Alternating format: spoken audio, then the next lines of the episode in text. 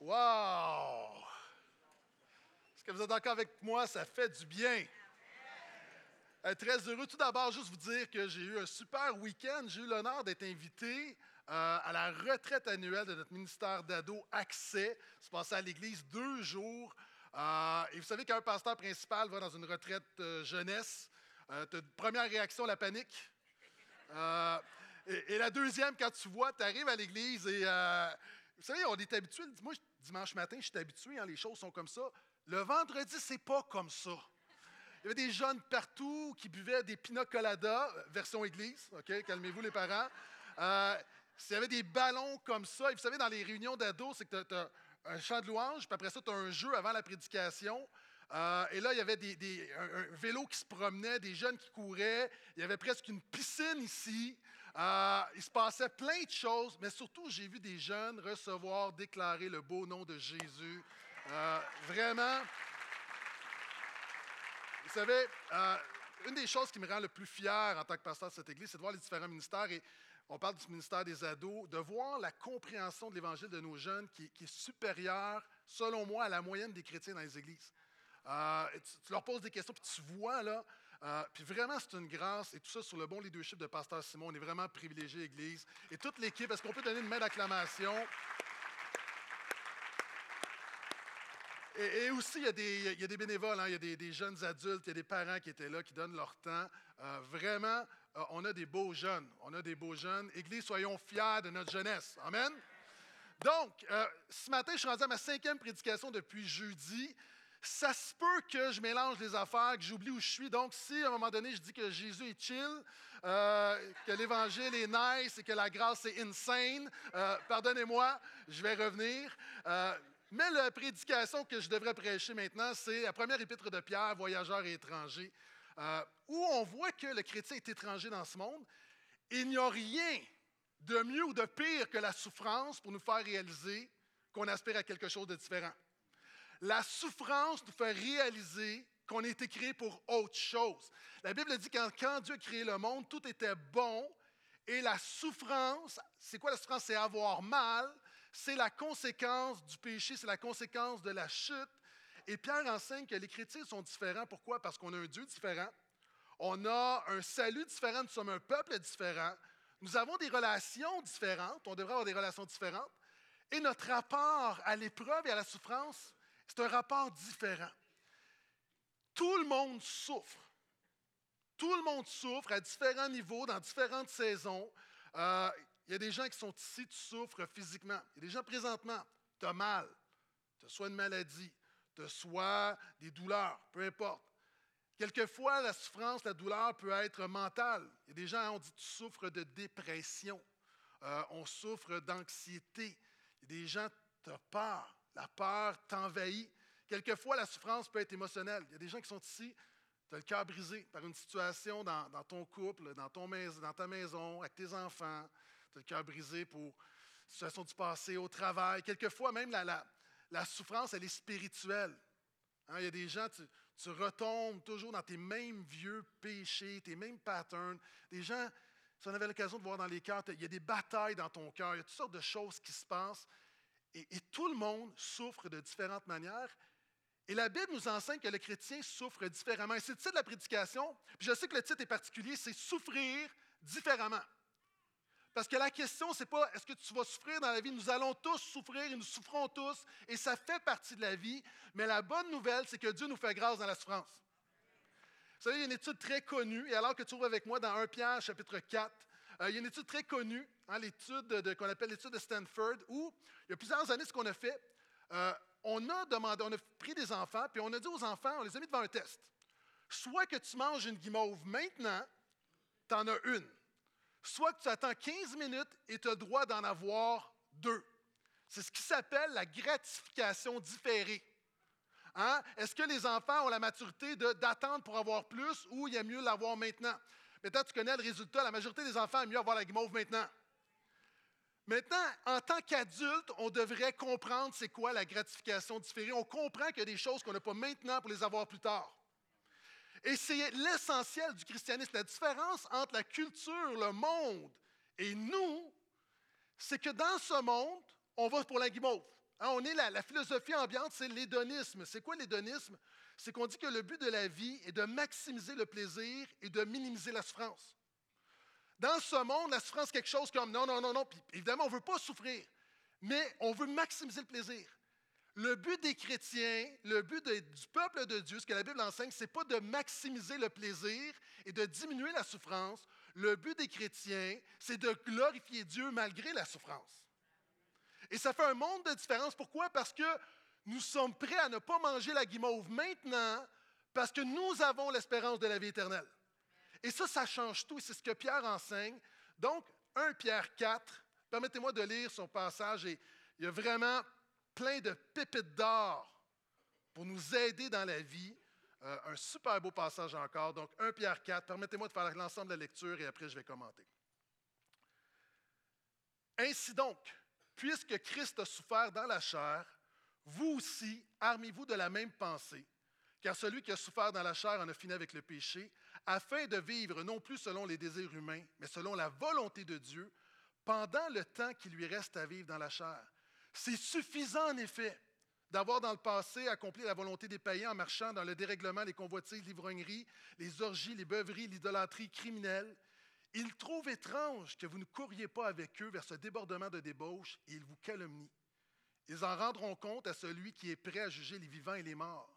C'est pour cela, en effet, que les morts aussi ont été évangélisés, afin qu'après avoir été jugés selon les hommes quant à la chair, ils vivent selon Dieu quant à l'esprit.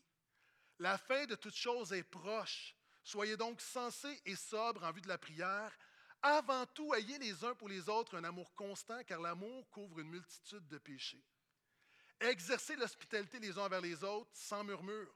Puisque chacun a reçu un don, mettez-le au service des autres en bon intendant de la grâce si diverse de Dieu.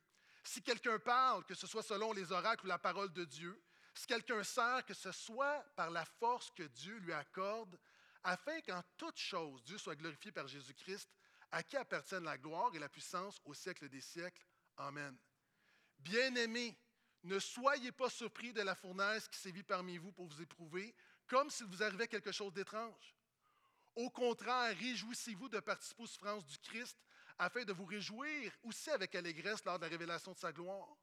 Si vous êtes outragés pour le nom de Christ, vous êtes heureux car l'Esprit de gloire, l'Esprit de Dieu repose sur vous.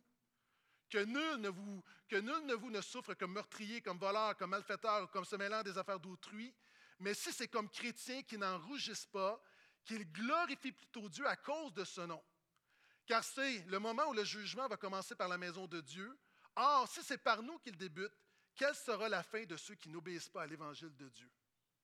Et si le juste est sauvé difficilement, que deviendra celui qui est impie et pécheur? Et finalement, ainsi que ceux qui souffrent selon la volonté de Dieu, remettent leur âme au fidèle Créateur en faisant le bien. Amen, Amen et Amen. La première chose que la parole de Dieu enseigne, et en rafale, plusieurs principes. Si on revient au verset 1, ainsi donc, puisque Christ a souffert dans la chair, donc dans son humanité, vous aussi, armez-vous de la même pensée que celui qui a souffert dans la chair en a fini avec le péché. Ce que la parole de Dieu enseigne, c'est que le chrétien sait que mieux vaut souffrir que pécher. Hmm. mieux vaut souffrir que pécher. Et on, parle de quoi? C'est-à-dire que notre foi en Jésus fait que Jésus est numéro un dans ma vie. Est-ce que je peux entendre Amen? Ça veut dire que des choses que Jésus nous demande, et quelquefois, mieux vaut obéir que souffrir. Non. Vaut obéir, tu vas souffrir, mais mieux vaut obéir que pécher. Et on parle de quoi ici? J'ai en tête, par exemple, il y a des gens qui sont ici, tu es prêt à perdre ton travail parce que ton patron te demande de faire quelque chose de malhonnête. Tu préfères souffrir de perdre ta job que de pécher. Je pense à des parents qui, par exemple, le père qui est un fan de hockey, qui euh, veut inscrire son fils au hockey, mais toutes les pratiques sont le dimanche. Puis il se dit, mais le dimanche, le plus important, ce n'est pas d'emmener mon enfant à l'aréna, c'est d'emmener à l'église. Je pense à la mère, c'est le cours de gymnastique où on prend familialement des choix difficiles parce que ce qu'on sait, ce qui va changer la vie de quelqu'un, ce n'est pas de l'amener à l'aréna ou au gymnase, c'est de l'amener dans la maison de Dieu. Je pense à des, des jeunes femmes célibataires de 30 ans qui refusent d'abaisser leur standard, qui prient pour un chrétien, qui prient pour un mariage, qui veulent se marier dans le Seigneur et qui souffrent du célibat parce qu'elles ont compris que le standard de la parole de Dieu, c'est toujours mieux. Est-ce que vous êtes toujours avec moi? Mieux vaut souffrir que pécher. Je pense à ce, jeune couple dont la jeune fille tombe enceinte. Ce n'est pas le bon moment pour eux. Parce qu'ils se sont dit, on va attendre, on va aller à nos jobs, notre carrière, on va voir la maison. Puis ils refusent de, se faire avorter. Pourquoi? Mais ce n'est pas le moment. On va mettre une pression sur les finances parce qu'on sait que c'est plus important de garder le bébé que d'être prospère financièrement. Je pense à l'aîné qui, est malade puis qui refuse l'aide médicale à mourir. Je vais dans tous les sens ce matin. Parce qu'il sait encore une fois que la Bible dit que vous êtes le temple du Saint-Esprit et que tu ne peux pas détruire le temple, que celui qui détruit le temple du Saint-Esprit, Dieu le détruira. Il a compris que oui, personne ne veut souffrir, mais que Jésus n'abandonne pas ceux qui souffrent sur leur lit de mort.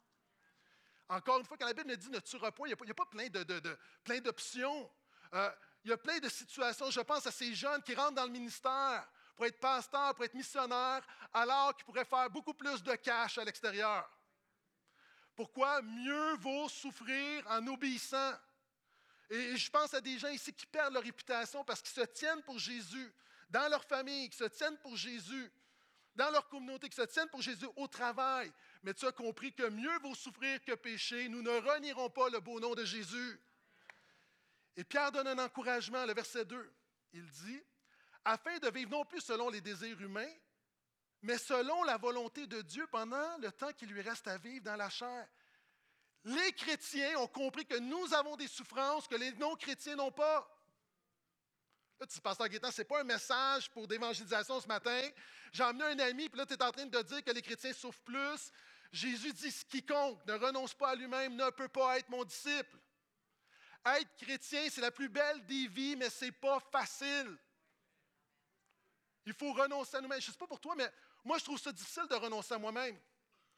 Moi, ma chair, le slogan de ma chair, c'est ta trame. Tout a toujours rapport avec moi.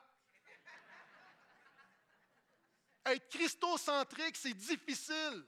Tu dois renoncer à toi-même. La Bible dit de crucifier ta chair. Guy Embrassard veut dorloter sa chair. Ce qui est rebelle en moi, je veux le nourrir, je veux le garder, je veux l'emmener au sport. Mais la Bible dit de crucifier ta chair. Crucifier ta chair, ça fait mal. Que tous les chrétiens disent aïe aïe. La Bible dit de faire mourir le péché. Mais non, moi je veux le garder, je veux le dorloter. Hein, on a tous nos petits péchés qu'on garde cachés, qu'on sort une fois de temps en temps, on les minouche, puis on les recache. La Bible dit ne dorlote pas ton péché, tu dois faire mourir ton péché. Ne maintiens pas un péché pour lequel Christ est mort à la croix. Être chrétien, ce n'est pas facile. La Bible dit d'obéir à la parole, alors que moi, dans ma chair, je ne veux pas obéir, je veux choisir. Moi, j'aime les promesses de Dieu. Les commandements, moins. Est-ce que ça, c'est la parole de Dieu? C'est la parole de Dieu. Suivre Jésus, ce n'est pas facile. Est-ce qu'on est, d'accord? Quand Jésus dit Suis-moi, moi, je suis prêt à le suivre en Floride. Mais souvent, suivre Jésus, c'est aller là où Jésus va, puis tu vas aller à la croix. Ça va faire mal. Donc, Pierre donne un encouragement. Les chrétiens ont des souffrances que les non-chrétiens n'ont pas. Et regarde ce qu'il va dire. Il y a un encouragement vraiment pastoral. Verset 3. C'est suffisant, en effet, d'avoir dans le passé accompli la volonté des païens. En marchant dans le dérèglement, les convoitises, l'ivrognerie, les orgies, les beuveries, l'idolâtrie criminelle. La parole de Dieu déclare que souffrir ne te donne pas le droit de pécher. Qu'est-ce que ça veut dire? Ça veut dire que par nature, lorsqu'on souffre injustement, on considère qu'on a droit à une compensation. Comme quand tu es au restaurant et tu as un mauvais service, moi je veux que tu me donnes quelque chose. Donne-moi un rabais sur ma facture, donne-moi un digestif, donne-moi un petit jello, donne-moi quelque chose. Et dans notre champ, lorsqu'on souffre, quelquefois on est plus vulnérable au péché. Pourquoi? Parce qu'on considère qu'on a droit à une forme de compensation. Et Pierre dit, tu n'auras pas de compensation. Tu as assez péché dans le passé, c'est comme, tu en as eu du jello. Maintenant, laisse faire le jello. Le but maintenant, c'est de glorifier Jésus, c'est d'honorer Jésus, c'est de suivre Jésus. Et on continue, il dit, c'est suffisant. Puis regarde le verset 4. Et là, il va dire, puis en fait, dans le verset 3, il donne toutes sortes d'excès. Hein? Souvent d'excès de nourriture, d'alcool, de sexualité. Et souvent, on tombe dans les excès. Pourquoi? Parce qu'il y a un mécanisme spirituel, on pense qu'on a une compensation. Puis Pierre est en train de, démolir ça. Puis le verset 4. Il trouve étrange, parce qu'il dit, maintenant vous vivez selon la volonté de Dieu, vous ne vivez pas selon la volonté des non-croyants. Ils trouvent étrange que vous ne couriez pas avec eux vers ce débordement de débauche. Ils vous calomnient. Ce monde ne comprend pas pourquoi tu ne cours pas avec eux. Ce monde court dans des affaires totalement insensées. Puis ils ne comprennent pas que les chrétiens ne courent pas avec eux. Hein, c'est Samuel euh, Beckett, qui est un explorateur, puis je l'ai déjà raconté ici, qui, dans une de ses explorations, à un moment donné, dans le Sahara, euh, ça fait la troupe, il y a une troupe d'explorateurs qui est perdue. Puis là, ils s'enfoncent, ils s'enfoncent, ils s'enfoncent. Puis là, à un moment donné, les, gars commencent à dire Hey, il y a de l'eau là-bas, il y a un oasis. Puis ils commencent à courir. Puis là, les guides arabes disent Non, non, arrêtez, là, c'est un mirage, il n'y a pas d'eau. Puis là, à un moment donné, puis eux, ils coupent, là, on veut les retenir parce qu'on dit plus que tu cours, plus que tu t'enfonces. Finalement, ce qu'ils ont fait, ils ont tué les guides. Vous savez, ce monde va te calomnier parce que tu ne cours pas avec lui. Ce monde va te calomnier parce que les chrétiens refusent de changer ce qu'on croit depuis 2000 ans pour ce qui est à la mode depuis 5 ans. Et la Bible dit, si tu es chrétien, ta réputation va souffrir.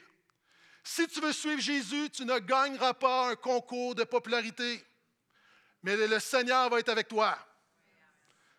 Et le verset 5, il dit, ils en rendront compte à celui qui est prêt à juger les vivants et les morts.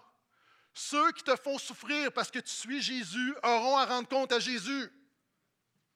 Ce n'est pas ton problème. Mais regarde, regarde la bonne nouvelle qui est donnée au verset 6.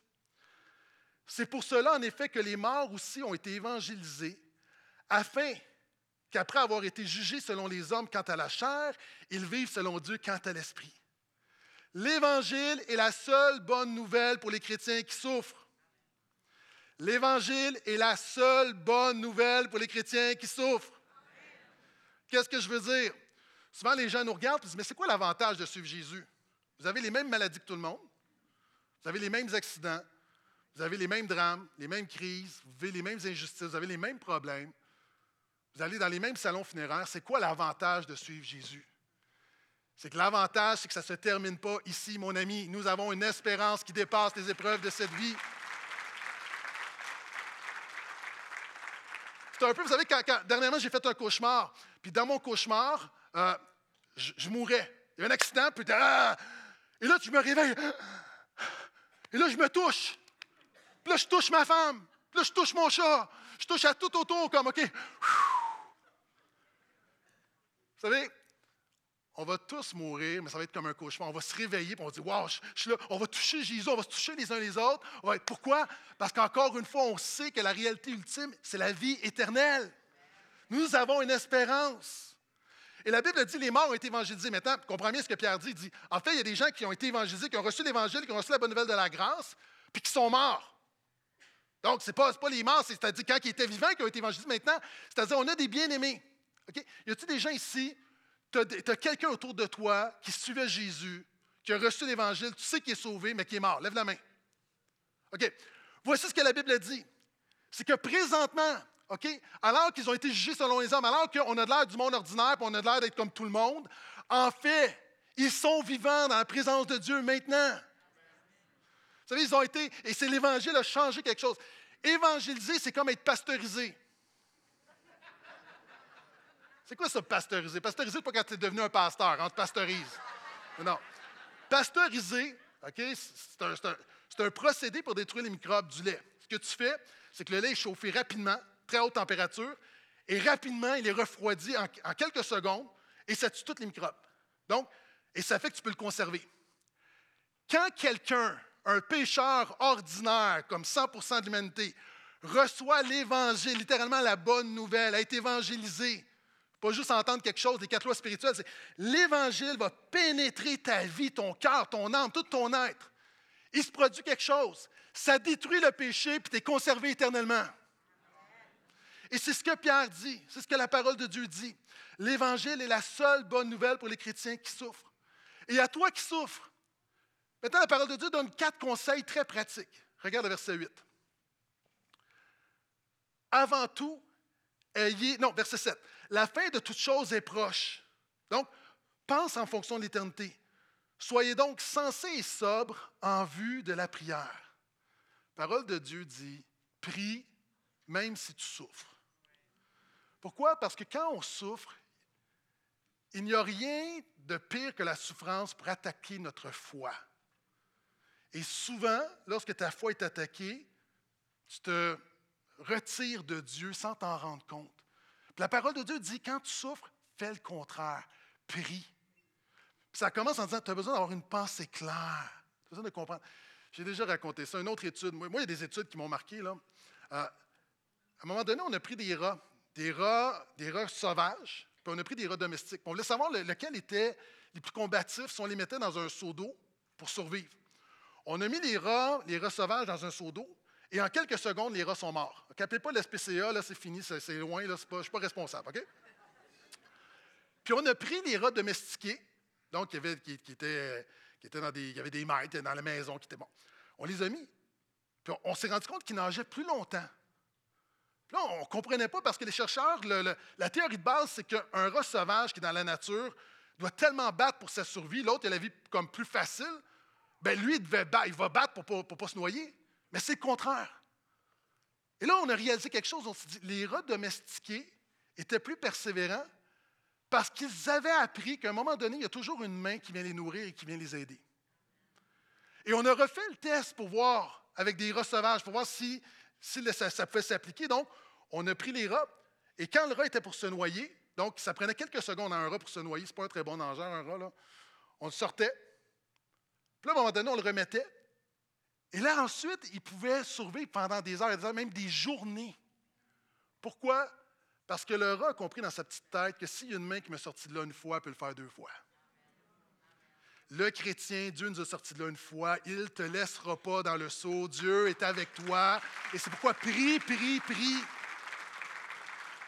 Prie même si tu souffres. Verset 8. Avant tout, ayez les uns pour les autres un amour constant, car l'amour couvre une multitude de péchés. Aime les gens même si tu souffres. Pourquoi? Parce que quand on souffre, on a tendance à s'isoler. Puis en fait, la parole de Dieu te dit fais le contraire de ce que ta chair veut faire. Ah, vous connaissez l'adage qui dit les gens blessés blessent les gens. Quand, on est blessé, quand on souffre, et que quelqu'un nous offense, souvent ça dégénère. Hein? Puis ce que la parole de Dieu dit, c'est brise le cycle. Brise le cycle. L'amour couvre une multitude de péchés, c'est un proverbe, citation de la parole de Dieu. Puis en fait, ce que ça dit, c'est que aime les gens. Pourquoi? Parce que tu as besoin des autres pour passer au travers. Personne, Dieu ne t'a pas bâti pour passer au travers seul. Dieu t'a donné une famille spirituelle. Nous avons besoin des uns des autres. Alléluia. Dis à quelqu'un à côté de toi, j'ai besoin de toi. Aïe, aïe, aïe. S'il y a quelqu'un à côté de toi qui n'a pas voulu le dire, dis, sois pas orgueilleux. Parce que dans le monde, on est comme, non, non, moi, j'ai besoin de personne. Non, non, on a besoin des uns des autres. On a besoin des uns des autres. Et regarde le verset 9. Il donne un troisième conseil. Exercer l'hospitalité les uns envers les autres sans murmurer. C'est quoi le rapport? Ici, dans la Bible, on parle beaucoup d'hospitalité. C'est beaucoup plus que d'inviter quelqu'un à manger du poulet après l'église un dimanche. Là. À l'époque, tu n'as pas d'hôtel. Lorsque les gens se promènent, les chrétiens par voyage ou pour la mission ou euh, de ville en ville, tu dépends de l'hébergement des autres. En fait, même beaucoup d'églises ont commencé comme ça. en fait, le principe spirituel derrière, c'est reste connecté avec l'Église même si tu souffres. Souvent, beaucoup de gens s'éloignent de l'Église, s'isolent dans l'épreuve. Fais le contraire. Je répète quelque chose que j'ai souvent dit. J'ai jamais vu un chrétien éprouvé quitter l'Église et quitter la foi, puis voir sa vie s'améliorer. Dieu n'est pas ton problème, l'Église n'est pas ton problème. C'est la solution, c'est là que la grâce de Dieu se manifeste. Reste connecté avec l'Église. D'ailleurs, même, je reviens sur le, test de la guimauve. On a refait en 2022 le test de la guimauve. Mais on a changé un peu la donne. C'est-à-dire, là, on a vu que les enfants, je pense que 75% des enfants, euh, ne comprenaient pas, n'avaient pas la capacité d'avoir une gratification différée. Donc, j'ai mis une guimauve maintenant, puis c'est fini. Et là, on a fait le test, mais en, jumelant les enfants pour voir est-ce que le fait d'avoir quelqu'un à côté de moi, ça m'a aidé? Et on a refait l'expérience. L'expérience a complètement, les données ont complètement été renversées. Pourquoi? Tout à coup, les enfants, la majorité des enfants ont récité. Pourquoi? Parce qu'ils s'encourageaient l'un l'autre. Tu as besoin des frères et des sœurs pour t'encourager à persévérer. Reste connecté avec l'Église, même si tu souffres. Et regarde le verset 10 et 11. Puisque chacun a reçu un don, wow, Il y a des gens ici, tu penses que tu n'as pas de don. Tout le monde a reçu au moins un don. regarde quelqu'un à côté de toi, puis dis Oui, oui, tu as un don. Et je sais qu'il y a des gens qui n'ont pas l'air doués, mais tu pourrais te forcer un peu plus. Dieu nous a tous au moins donné un don, puis ce don-là, ce n'est pas pour ton épanouissement, c'est pour, pour les autres. OK? Regarde, puisque chacun a reçu un don, mettez-le au service des autres, en bon intendant de la grâce si diverse de Dieu. Si quelqu'un parle, que ce soit selon la parole de Dieu, si quelqu'un sert, que ce soit par la force que Dieu a. Tu souvent les gens disent J'ai pas la force.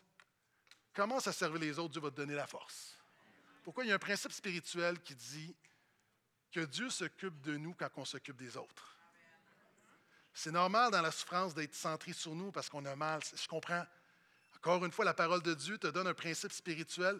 Va contre ta chair parce que c'est là qu'est la bénédiction. OK? On continue. Verset 11. Pourquoi qu'on fait tout ça?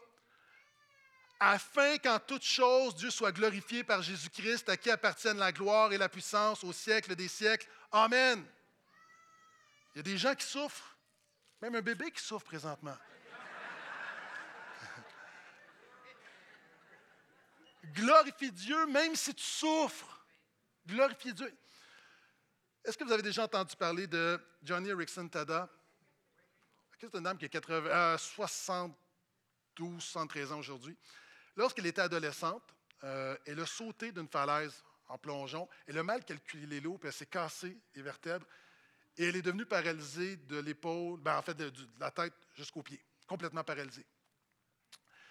Cette femme-là euh, avait une foi, évidemment, elle a été ébranlée, tout ça, puis elle a, malgré tout ça, gardé sa foi en Jésus, à toutes les années. Puis souvent, on lui pose la question comme tu vas, tu vas faire quoi quand tu vas à la résurrection, quand tu vas avoir un corps glorifié? Ça va être quoi ton premier réflexe? Et voici ce qu'elle écrit J'attends avec impatience le paradis quand je me lèverai enfin sur des jambes ressuscitées. Hein, Quelqu'un qui ça fait 60 ans qu'elle ne marche pas, qu'elle ne bouge pas. Regarde. Et vous savez quelle est la première chose que je vais faire? Tomber sur mes genoux glorifiés pour adorer Jésus. J'aurai enfin l'occasion de m'agenouiller au pied de mon Sauveur. Ma posture physique sera finalement une expression extérieure de mon cœur d'adoration. Glorifie Dieu même si tu souffres. Amen. On continue. Verset 12. Plein de pépites d'or. Bien-aimés, ne soyez pas surpris de la fournaise qui sévit parmi vous pour vous éprouver, comme s'il vous arrivait quelque chose d'étrange. La parole de Dieu déclare que la souffrir n'est pas étrange, mais normal. on n'a pas besoin de dire Amen à ça, c'est un fait. Puis il dit, mais soyez pas surpris des, des épreuves que vous avez. Vous savez, des fois, on est éprouvé, on dit, ben voyons donc, pourquoi Seigneur? Puis il y a des gens qui sont éprouvés, on dit, le diable est déchaîné. Puis la réalité, c'est que la parole de Dieu dit, puis je ne dis pas qu'il n'y a pas des attaques spirituelles, puis je, dis juste que ce n'est pas anormal. Souvent, lorsqu'on souffre, on pense qu'on est hors du plan de Dieu. Puis la Bible dit non. Ne soyez pas surpris de la fournaise qui sévit. La parole de Dieu, la fournaise, c'est, puis Pierre va le dire au début, on l'a vu, dans chapitre 1, versets 6 et 7, que notre foi est comme de l'or qui est éprouvé par le feu. Dieu se sert de l'épreuve pour façonner quelque chose d'unique dans ta vie. Vous savez, la Bible dit que l'épreuve, la fournaise, la fournaise est ce qu'on pourrait appeler la grande séparatrice. C'est un bon mot, ça, séparatrice? Ou la séparateuse? Séparatrice, hein? C'est la grande révélatrice. Ça veut dire quoi? En fait, l'épreuve ne va pas détruire ta foi, l'épreuve révèle ta foi. Vous savez, le feu ne détruit pas l'or, purifie l'or. La différence, c'est est-ce que ta foi est en or ou en plastique? Un critique, une foi en plastique, ce n'est pas la foi qui sauve. L'épreuve, tu ne passes pas au travers. Pourquoi? Parce qu'elle détruit tout. Mais le chrétien né de nouveau, qui, comprend, qui vit Jésus, L'épreuve est là, mais l'épreuve ne va pas détruire ta foi, elle va purifier ta foi. Puis évidemment, on ne prie pas, Seigneur, envoie-nous des épreuves, on, on veut être plus pur. Tu peux prier ça, moi je ne prie pas ça. Mais il y a une consolation de savoir que dans l'épreuve, Dieu agit. L'épreuve sert à quelque chose. Et c'est pour ça qu'on peut se réjouir de souffrir avec Christ. Verset 13, il continue. Au contraire, donc, soyez pas surpris, soyez pas abattus, soyez pas, remettez pas votre foi en question, Dieu en question. Au contraire, réjouissez-vous de participer aux souffrances du Christ afin de vous réjouir aussi avec allégresse lors de la révélation de sa gloire. Est-ce qu'on est unis avec Christ? Hein, quand je vous racontais que pour, euh, on était en Grèce cet été, puis j'ai vécu la pire tempête, on est dans la Méditerranée, puis on s'en va à Mykonos, puis je suis là, puis ça brasse, puis ça chahute, puis il y a des gens qui, qui, qui, vomissent littéralement tout autour. C'est pas la plus belle expérience. Savez-vous quoi? Dans cette épreuve-là, je me réjouissais. Pourquoi? Bien, je suis avec ma femme. Je suis à la main de ma femme, puis comme, on est ensemble, puis on s'en va à Mykonos. Je peux vivre une tempête parce que je m'en vais à Mykonos. Tu comprends? Il y a des gens qui peuvent vomir autour de moi. Même moi, je peux vomir. Je m'en vais à Mykonos. Dans l'épreuve, on ne se réjouit pas d'épreuve, mais on est avec Jésus, puis on sait où est-ce qu'on s'en va. On a une destination. Et c'est pourquoi on est capable de se réjouir, non pas de souffrir, mais on sait que Jésus est avec nous. Puis on s'en va quelque part. Jésus revient bientôt. Puis si nous, on meurt avant qu'il revienne, on s'en va vers lui, mais d'une manière ou d'une autre, on reste toujours avec Jésus. Verset 14. Si vous êtes outragés pour le nom de Christ, vous êtes heureux, car l'Esprit de gloire, l'Esprit de Christ repose sur vous. Voici la consolation. À toi qui souffres, la parole de Dieu dit que Dieu est particulièrement présent quand tu souffres. Aujourd'hui, 50 jours après Pâques, le jour de la Pentecôte, c'est le bon moment de se rappeler que le Saint-Esprit, ce n'est pas juste une puissance. Le Saint-Esprit, ce n'est pas juste une présence. Le Saint-Esprit, ce n'est pas une expérience.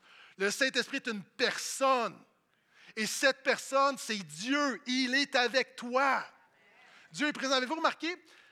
Ce réconfort, la présence de Dieu. Des fois, là, tu n'auras pas le miracle. Des fois, tu n'entendras pas la parole. Mais la présence de Dieu va être avec toi. Et ça, ça fait la différence. Vous savez, quand un enfant se réveille la nuit, puis t'appelle, puis t'arrives, ah, reste avec moi, maman, reste avec moi, papa. Il n'y a pas besoin que tu lui fasses une prédication sur le fait qu'il n'y a pas de danger, puis il n'y a pas de voleur, puis tu lui donnes un plan, puis tu lui prends, tu lui présentes une vidéo. Qu'est-ce qu'il veut? Juste ta présence? Hein, quand, tu as des examens à, l'hôpital, des examens difficiles, puis il y a quelqu'un qui vient avec toi, ah, tu es tout seul à passer dans la machine, tu es tout seul dans le scan. Tu es le seul à, vivre l'expérience, tu es le seul sur la table d'opération. Mais de savoir que quelqu'un est avec toi. Ah, au salon funéraire, avez-vous remarqué, il y a plein de monde qui sont là qui font rien. Pensez-y, ils ne sont pas utiles, ils sont juste assis, puis ils mangent, puis ils jasent. Mais pourquoi ça fait du bien? Parce qu'ils sont présents. Dieu est présent avec son peuple. Il est avec toi. Il ne t'a pas abandonné.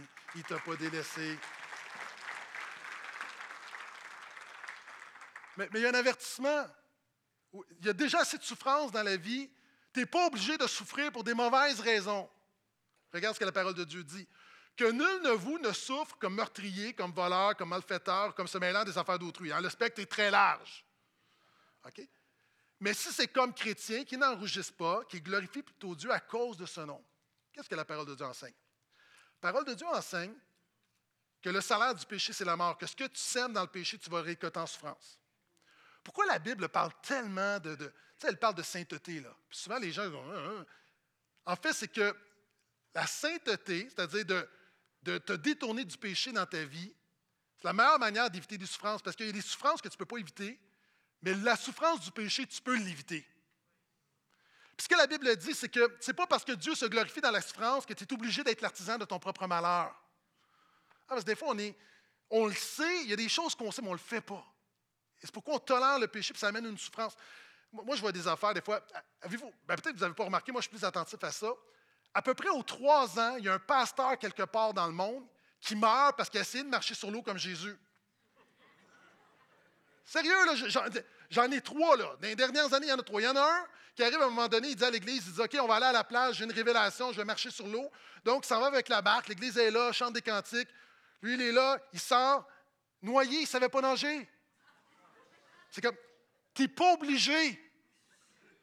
Il y en a un autre, un autre. Vous pouvez tout trouver ça, il y en a un autre. Faites l'expérience, il est rentré dans l'eau, puis il s'est dit, là, il essayait comme de, sortir pour marcher sur l'eau. Il y avait des crocodiles. Hey, ça te gâche une réunion du dimanche. Puis il y en a un autre, un, pasteur aux États-Unis qui a tenté que tu n'es pas obligé. Il est tenté de. Il voulait lui développer ses skills de marcher sur l'eau. Dans son bain, il se pratiquait. Il, s'est cassé le cou. C'est comme. Il y a des histoires, on, on rit, c'est pas drôle, ça n'a pas d'allure, ça n'a pas d'allure. Mais le principe, c'est que des fois, je vais le dire avec amour, des fois, nous sommes un peu. Je le dirai pas, mais ça commence par un B puis ça finit par cil. Il y a des choses, on sait qu'est-ce que la parole de Dieu enseigne, puis on fait le contraire de ce qu'elle enseigne. Des fois, on souffre par la conséquence de nos péchés. La Bible dit, tu n'es pas obligé. La vie, déjà, c'est difficile. Tu n'es pas obligé de la rendre plus difficile par ton péché. Principe de sagesse là-dedans. J'ai presque terminé. Verset 17. Un passage qui peut être très mal connu, très mal compris, car c'est le moment où le jugement va commencer par la maison de Dieu. Or, si c'est par nous qu'il débute, quelle sera la fin de ceux qui n'obéissent pas à l'évangile de Dieu? Et si le juste est sauvé difficilement, que deviendra celui qui est impie, et pécheur? Voici le principe. Mieux vaut souffrir un peu maintenant pour Jésus que souffrir éternellement sans Jésus. Mieux, pourquoi? C'est quoi notre motivation? Pourquoi est-ce qu'on on veut suivre le Seigneur? Pourquoi est-ce qu'on veut honorer la parole? Hein, pas parce qu'on est des religieux, des légalistes. Non, c'est parce qu'on a une communion avec Jésus. Puis on sait que mieux vaut souffrir un peu maintenant pour glorifier Jésus que de souffrir éternellement sans Jésus. Et, qu'est-ce qu'on dit ici? car c'est le moment où le jugement va commencer par la maison de Dieu. Souvent, nous, on comprend mal le jugement. Pourquoi le jugement de la maison de Dieu? Puis, jugement dans la Bible peut avoir deux sens. Le, premier sens, nous, on pense à condamnation, mais non, le jugement, c'est l'acte de juger. Juger, c'est un jeu. Le jugement, c'est neutre. Et la conséquence, ça peut être soit l'acquittement, la justification, la condamnation.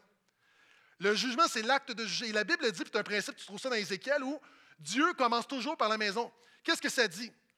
C'est que le jugement de nos péchés, il commence avec la maison de Dieu. Pourquoi? Parce que ça a été fait à la croix par Jésus-Christ. Donc, le chrétien, on ne passe pas en jugement, on a déjà été jugé, c'est-à-dire, il n'y a pas de condamnation parce que Jésus a porté notre condamnation. C'est pourquoi il n'y a plus de condamnation pour ceux qui sont en Jésus. Donc, dans l'histoire du salut, Dieu règle le cas des enfants de Dieu, nous sommes justifiés. Donc, il commence avec nous. Donc, c'est une bonne nouvelle, ce n'est pas quelque chose de négatif. Puis ça dit, la même manière qu'être chrétien, ce n'est pas toujours facile. Hein, je sais qu'il y a des gens qui vont te prêcher un évangile bonbon. Mais lis un peu la Bible, tu te rends compte que Jésus dit des choses comme, on a parlé de fournaise. La Bible dit, à un moment donné, il y a des disciples, Jésus est en train d'enseigner, de prêcher, puis un disciple qui va dire, ben, dans ce cas-là, il, il, y a peu de gens qui vont être sauvés. Puis Jésus va dire, étroite, étroit est le chemin qui mène à la vie. Il n'y a pas beaucoup qui passent par là. Jésus va dire des choses que des fois on oublie. Il va dire, à un moment donné, le monde va être tellement anti-Jésus, anti-évangile, que si Dieu n'abrégeait pas ses jours, personne ne serait sauvé. Ben, ça va devenir difficile, encore plus difficile, plus difficile de se tenir pour Jésus. La Bible dit, celui qui persévérera jusqu'à la fin sera sauvé. Qu'est-ce que ça dit? On est sauvé par grâce. Ça ne veut pas dire que c'est difficile pour Dieu de nous sauver. Ça veut dire que même nous, qui honorons Jésus, qui sommes sauvés par grâce, qui avons le Saint-Esprit, même nous, notre vie n'est pas facile. Imagine quand tu n'as pas Jésus. Qu'est-ce que ça dit? C'est si tu es ici et tu n'as pas Jésus, la vie est difficile pour tout le monde. Mais oui, les chrétiens ont des souffrances que d'autres n'ont pas, mais moi, je te garantis que c'est plus facile d'être un chrétien, d'avoir la grâce de Dieu que de ne pas l'avoir. C'est ce qui est en train de donner un encouragement de dire imagine, ah, moi, j'ai fait des courses, hein, des courses de, des courses à obstacles où il y a des palissades, puis tu vas ramper dans la boue, puis il y a des, barbelés, puis des, poteaux. Puis, il y a une course qui m'a marqué. Il y avait quelqu'un qui. Il y avait un homme qui lui manquait une jambe, il lui manquait un bout de bras. Euh, puis il y avait des, comme toutes sortes d'affaires, des, des béquilles. Puis, puis lui, il faisait la même course que moi, puis il y avait un ami qui l'aidait. Puis c'était beau à voir, hein, son ami qui le poussait, son ami qui le tirait, son ami qui le portait. La réalité, sans son ami, il ne serait pas arrivé. C'est ce que ça dit. Nous, en tant que pécheurs, sans l'aide de Jésus, on n'y arrivera pas. Pourquoi on va se rendre jusqu'au bout? Parce que Jésus nous porte, Jésus nous pousse, Jésus nous tire. Mais toi qui n'as pas Jésus, il te manque deux bras, deux jambes, tu ne passeras pas au travers. Tu as besoin de Jésus, viens à Jésus. C'est ce que la parole de Dieu dit. Et je termine. Verset 19 alors que les musiciens viennent me rejoindre, ainsi que ceux qui souffrent selon la volonté de Dieu. Pause. Le diable te fait croire que parce que tu souffres, tu es hors de la volonté de Dieu. Ce n'est pas parce que tu souffres que tu es hors de la volonté de Dieu. Vous savez, les chrétiens, on ne sait pas pourquoi on souffre, mais on sait ce que la souffrance n'est pas. On sait que la souffrance n'est pas le jugement de Dieu sur nos vies. Ça, c'est une consolation. Donc, à toi qui souffres, tu n'es pas hors de la volonté de Dieu. Dieu n'est pas fâché, Dieu ne t'a pas abandonné, Dieu ne t'a pas délaissé. Ainsi que ceux qui souffrent selon la volonté de Dieu remettent leur âme au fidèle Créateur en faisant le bien. Wow. J'aime cette pensée qui dit que la volonté de Dieu ne te mènera jamais là où la grâce de Dieu ne peut te porter. La volonté de Dieu nous amène quelquefois dans des saisons inconfortables, mais la bonne nouvelle, c'est que la grâce de Dieu accompagne toujours la volonté de Dieu. Et Dieu nous donne la grâce de faire le bien même quand ça fait mal. C'est ça un chrétien. Un chrétien, on fait le bien même quand ça fait mal. Et Pierre va dire, va terminer en disant à ceux qui souffrent, puis à tout le monde, la clé, là, c'est remets ton âme au fidèle Créateur en faisant le bien. Confie-toi en Dieu, fais confiance à Dieu. Continue de faire confiance à Dieu même quand tu souffres. Et le verbe remettre, c'est exactement le verbe que Jésus employé à la croix lorsqu'il a dit Père, je remets mon esprit entre tes mains. Puis le verbe, en fait, c'est un verbe qu'on employait dans un contexte économique. À l'époque, il n'y avait pas de, système bancaire comme aujourd'hui. Donc, quand quelqu'un, par exemple, partait en voyage de ta maison, euh, de tes biens dans ta maison, généralement, tout ton argent, toute ta possession, toute ta, retraite, tout est dans ta maison. Là. Donc, quand tu quittes, la seule manière de préserver ton trésor, c'est de le donner à un ami de confiance, un, un voisin à qui tu fais confiance. Et tu lui remets ton trésor. Pour ce faire, tu dois lui faire confiance. Puis quand tu vas revenir, ben, tu sais qu'il va te redonner ce qui t'appartient. Voici ce que dit la parole de Dieu. Le diable est un voleur et le diable veut se servir de la souffrance pour voler ton âme. Il veut se servir de la souffrance pour voler ta foi. La Bible dit, remets ton âme à Dieu, fais confiance à Dieu. Il est fidèle. Ton âme est entre bonnes mains, dans ses mains il est fidèle. Est-ce que je peux entendre un Amen à ça? C'est la parole de Dieu pour ce matin.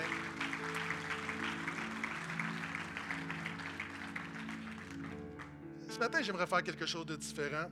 J'aimerais prier pour vous. Et voici ce que je veux faire, puis je vais te le dire avant pour que tu sois à l'aise de le faire.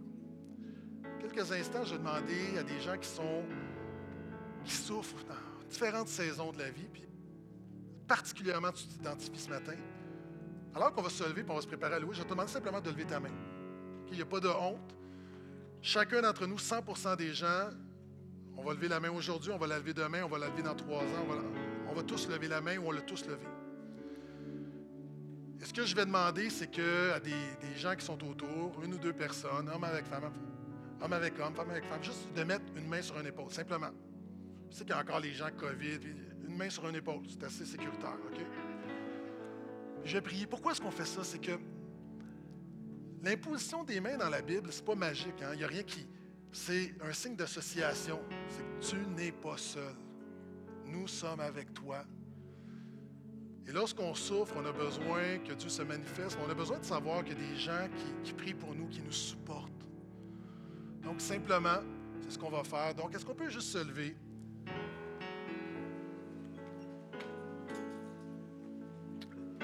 ce matin, est-ce que quelqu'un ici te dit, Pasteur Gaétan, prie pour moi, prie pour moi.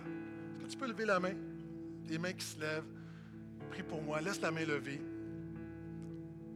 Regarde autour de toi, c'est une personne, homme avec homme, femme avec femme, simplement mettre ta main, une personne sur l'épaule. Lève, lève la main, lève la main, sois pas timide.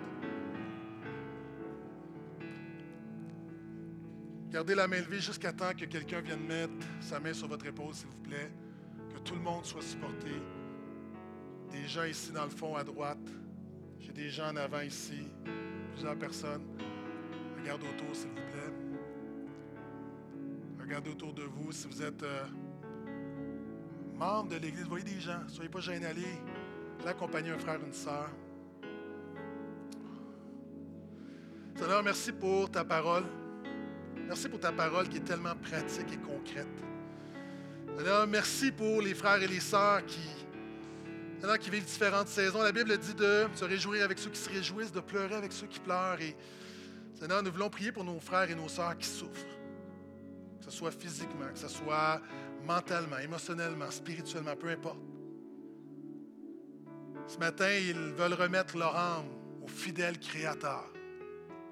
Donc, Seigneur, nous prions que tu puisses les encourager. Seigneur, je prie que tu puisses fortifier leur foi, que tu puisses les préserver du malin, alors que le diable les attaque avec toutes sortes de pensées. Seigneur, je te prie que pour tous ceux qui sont tes enfants, qu'ils réalisent combien il n'y a pas de condamnation, combien tu es avec eux dans l'épreuve. Tu es le Dieu qui pleure avec ceux qui pleurent. Tu vois, tu n'es pas insensible. Et je te prie pour une nouvelle réalisation de ta présence, la présence du Saint-Esprit dans leur vie. Seigneur, je prie que par le Saint-Esprit, que tu leur rappelles les promesses de la parole de Dieu. Seigneur, je prie pour des frères et des sœurs qui ont le goût, peut-être même d'abandonner. Je prie qu'ils puissent se sentir portés, tirés, poussés par toi, Jésus. Donc, je te prie pour donner une consolation. Souvent, dans la souffrance, il y, a, deux batailles. Il y a la souffrance, puis il y a tous les, doutes, l'incrédulité, les attaques. Seigneur, je prie pour la consolation de leur cœur. Et Seigneur, oui, nous prions. Dans cette souffrance, nous prions que tu es le Dieu qui sait les physiques, tu es le Dieu qui peut guérir. Tu es le Dieu qui guérit encore les corps, tu es le Dieu qui guérit encore les cœurs brisés. Tu es le Dieu qui donne la victoire par grâce dans les batailles spirituelles. Tu es le Dieu qui, peut incliner le cœur des gens. Tu es le Dieu qui renverse les situations. Tu es le Dieu qui restaure les familles, qui restaure les couples. Donc, Seigneur, fais ton œuvre. Fais ton œuvre. Donc, nous te remettons chacune de ces personnes, te demandant de les bénir, de les porter, de les garder dans le beau nom de Jésus. Et l'Église d'un grand et un fort. Amen, amen, amen et amen. Louons Seigneur.